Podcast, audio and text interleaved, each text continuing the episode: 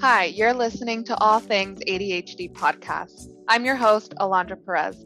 Today, we're going to be focusing on the cultural impact on ADHD symptoms and discussing the best treatment options in Latino youth. My guest today is Dr. Lauren Haack. Welcome, Lauren. Please introduce yourself and discuss some of your work with us. Hi, thank you so much for having me. Uh, my name is Dr. Lauren Haack, and I am an associate professor and clinical psychologist at UCSF. And I have worked uh, in the field of childhood ADHD uh, for over 10 years and have a specific passion for looking at how Latinx families understand ADHD and how we can best tailor services to meet the needs of those families. So, to start off, what are some common symptoms of ADHD? So, it's important to know that symptoms for any mental health disorder are basically behavioral descriptions that folks have said this is what ADHD looks like in a child. For ADHD, we see symptoms of inattention, so a hard time focusing, um, a hard time getting distracted by other things, a hard time finishing tasks once they've started. And then the other cluster of symptoms with ADHD that some children have and some children don't are hyperactivity and impulsivity. So the child being very overactive, fidgeting, leaving their seat, answering questions before they've been completed, or doing behaviors without thinking through their consequences. And how about within the Latino population? Are the symptoms the same? This is where the nuance of what symptoms are comes into play. Basically, a group of psychologists and psychiatrists decided these are what symptoms of ADHD are that are going to you know define the disorder so the actual symptoms shouldn't differ across culture but what differs is what symptoms or what behaviors folks think are concerning and that they notice what we see is that inattention tends to be pretty universal. So, Latinx families, just like Caucasian uh, US families, tend to recognize that the child doesn't pay attention when people are speaking to them, or they might not follow through on tasks or directions. Where we see some nuance is with the hyperactivity symptoms. Many Latinx families do not recognize behaviors of being overactive or fidgety as problematic. So, even though the child may be displaying that higher level of activity, Latinx families might not see this as a problem and they might instead see this as just a part of their child, the way that God made their child. So, that's where, again, some of the nuance comes in about what is a symptom, who decided that's a symptom, and how we might recognize it differently based on our background. Okay, so it seems like there aren't many differences specifically with the symptoms, but maybe more on how families view the behavior. So I was wondering how prevalent is ADHD among the Latino population, and are the rates different from other racial and ethnic groups? So this is a, a similar answer. The actual prevalence of ADHD is not going to differ across any cultural group. And you know, our culturally sensitive research is showing us that this prevalence hangs around 5 to 15% of any given youth population will experience ADHD. However, because of the differences in how folks recognize ADHD symptoms that I talked about earlier, we see that ADHD is underdiagnosed in Latinx youth compared to middle class Caucasian youth for example. So you mentioned how it's it's underdiagnosed and then you also mentioned how there are different views within the family on behavior.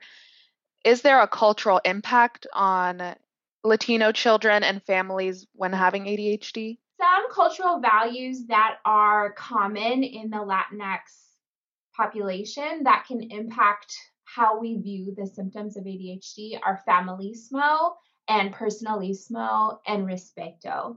So, in traditional Latinx values, families tend to value the family cohesiveness over individual achievement.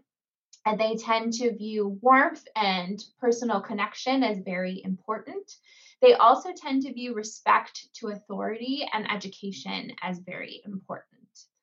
So, if we take these values into account, what this can sometimes look like is families not recognizing those hyperactive impulsive symptoms as problematic. But again, instead, that's just part of their child. That's just the way God made their child. Where we tend to see more universalities in ADHD recognition is if we look at the impairment.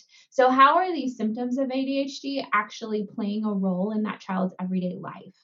Is the child having a hard time with their schoolwork? Right? That tends to be universally recognized and aligned with Latinx cultural values. How is this child get along with their family or getting along with their friends? That also tends to be more universally recognized. Are there any issues with stigma well, there are issues with stigma and ADHD in every community, I would say. However, we do see that this is particularly pronounced in certain Latinx populations. So, mental health stigma is particularly prevalent in Latinx populations. Um, oftentimes, families that I've worked with have said that if their family knew that they were coming to seek psychological services, they would think they were crazy or they would think there was they were loco or there was something wrong with them. There's also a stigma related to ADHD that these children are exhibiting these problems because they're bad, they're naughty, and that they as parents have failed. And so there's a lot of stigma with seeking help for these behaviors because of why families think ADHD occurs. Where does it come from? And so, because it tends to be recognized as a failure of the parenting or family system or a failure of the child, they can be less likely to seek help than if we are to think about ADHD as a biological disorder that isn't your fault. It's just the way that your brain works is a little bit different. Yeah, and I wonder if the stigma related to not seeking services is that in any way related to the underdiagnosing of ADHD that you mentioned? Absolutely. So, because there's more stigma, because there may be more hesitancy to seek help for these disorders, we're also seeing these disorders less recognized, right? So, whereas a family who's not having so much stigma or hesitancy. They might go straight to their pediatrician or their school counselor and say, Hey, I think there's something going on here. We should get this looked at. And they'll receive an ADHD diagnosis. Um, families who are having more stigma or Latinx families, they may be more likely to seek help from from the church, for example, or from their family rather than going to, say, a doctor or pediatrician or psychologist or psychiatrist. Can you speak on gender roles and family values and how this can have an impact? Absolutely. So, in the work we've done with Latinx families on how ADHD is recognized and how that relates to cultural values and gender norms, many Latinx families have told us that there is an expectation that boys will be boys and boys being kind of raucous or overactive is just sort of a part of boys being boys. Um, there's also some gender role norms with what boys are expected to do. So, little boys in Latinx families may not be expected to do tasks like their own morning routine or chores. Whereas we see with girls, it's more expected that they behave, that they are polite, and that they help out with household chores. There's something called the gender paradox that applies to ADHD which means because a disorder is more likely diagnosed in one gender over the other. So we know that ADHD is more common in boys than girls. The gender paradox means that when we see that disorder in the less prevalent gender, so when we see ADHD in girls, it tends to look extra rare, extra concerning right? So one parent actually told us, you know, my little girl, she looks like a boy. She's so active, she rough houses, she doesn't get her chores done. And that's just an example of how gender roles and family values uh, common in Latinx families can play a role in this understanding and treatment of ADHD. What are some barriers when it comes to trying to get treatment? And is medication generally accepted within the Latino community? There are a lot of barriers for getting uh, evidence based ADHD treatment in general, as well as related to families who may have less access to insurance or healthcare status, which we know that Latinx families in the United States are underinsured and have less access to care than Caucasian families, for example. And then there are also cultural barriers. That two evidence-based treatments for ADHD are medication, behavioral treatment, or a combination of both, right? In general, traditionally, these services need health insurance and need a visit to a specialized mental health professional, like a psychiatrist or a psychologist. Anyone who doesn't have health insurance, anyone who doesn't have the ability to travel and make an appointment at this specialized clinic um, is going to have a harder time seeking services. We also know that in Latinx populations, medication tends to be less accepted than behavioral treatment. So Latinx families uh, prefer to at least start with behavioral treatment or use behavioral treatment in combination with medication. Again, the cultural barriers related to stigma also play a role into a barrier for ADHD services. So, all of that said, really what this tells us is one of the best ways that we can overcome some of these barriers so that Latinx families can receive evidence based ADHD services is focusing on bringing behavioral treatment into settings that have less barriers. So, for example, training school clinicians to do behavioral treatment so that anyone in the public school system can receive that treatment without needing insurance, without needing to travel to a specialized clinic, without even needing a diagnosis, which carries a lot of stigma. And are the diagnostic tools and criteria used by clinicians are those adequate when diagnosing ADHD in Latinos? So, most often, ADHD is diagnosed by a symptom inventory. So, parents and hopefully teachers basically check off if the 18 ADHD symptoms are happening or not. This is not a sufficient tool for diagnosis for any child, uh, let alone children who may have more access barriers like Latinx children. So, for an actual ADHD diagnosis, you not only need to show the presence of symptoms, you also need to show the presence of impairment related to those symptoms. So we need to also be asking about how those symptoms are impacting the child at school, at home, and with the child's friends. If clinicians use an impairment measure that has been validated with the Latinx population, then that is getting closer to being sufficient. For example, in my work, we have created and validated impairment and functioning measures with Spanish speaking Latinx families uh, one scale is called the ADHD FX scale, the other is called the FX2 scale. And so our recommendation is that clinicians use those impairment measures and functioning measures alongside symptom inventories so that we are getting adequate assessment for all children. So there are a lot of other assessments and tools that you can utilize when diagnosing. There are tools available. I wouldn't say there's a lot. Um, we basically had to create those because there wasn't anything available that was validated for Spanish speaking Latinx families. But there are some. It's just that many people don't use them. What would you say are some important cultural considerations that professionals need to be aware of when they're diagnosing or treating Latinos? One of the main considerations is how are these ADHD symptoms impacting the child? And is this a relevant construct for the family? So, even if the family is not saying that symptoms, particularly of hyperactivity, are concerning, what are they concerned about? Why did they seek your help in the first place? Is the child underperforming at school? Is the child not completing tasks and routines at home?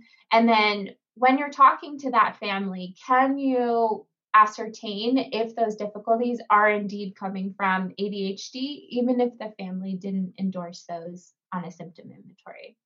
So again, that that's my number one recommendation is really thinking about how ADHD might be impacting this family in a way that is concerning and relevant to them. You mentioned that a big form of treatment is medication, but also uh, behavioral treatment. Uh, let's say a Latino parent does not want their child on any medication. Is it okay for them to uh, just have behavioral treatment?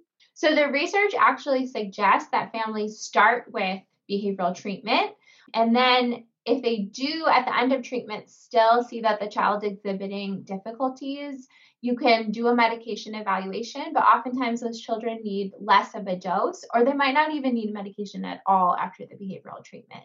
So I would say, unless you're seeing really extreme cases where the child is being unsafe, for example, it is perfectly fine and, in fact, advisable to start with just behavioral treatment. Speaking of parents, what does the parents' involvement look like in treatment, whether it's medication or behavioral? The parents are very involved, particularly in behavioral treatment. So, the number one core element of behavioral treatment for ADHD is parent training. So, basically, parents learn how to give very effective instructions, how to set up effective routine systems, and then how to praise and reinforce the child for following those behaviors and those routines. The other part of behavioral treatment can be classroom management. So, having the teacher set very clear expectations for the child and then reward the child and praise the child for following those expectations. We're also seeing some evidence that child skills groups can be effective in combination with parent training and or classroom management. So really for behavioral treatment, the, the key to success is getting the people in the child's environment to be really consistent and clear with their expectations, be really consistent and frequent with the reinforcement for the child following those expectations. So it sounds like a multimodal form of ADHD management is very important. Absolutely. That's what that's what the research is showing kind of across the board that a multimodal approach works the best for most kids for the longest period of time. Is there anything else that you would like to share or add? I guess I would like to add that the research shows us once we get these services in the hands of Latinx families and they can participate in their preferred language with other folks around them in this of the same background, they attend services at the same rate, they adhere to the strategies at the same rate, and they have the same effectiveness results as the original treatments were designed with. So, what's really important is making sure we have these services available in Spanish in Latinx communities so that folks have the ability to participate and see the same positive results as we've seen in other settings. Thank you so much for joining us today, Dr. Haack. Absolutely. Thank you for having me. Stay up to date on the latest ADHD information by connecting to our social media page at chadd.org slash social.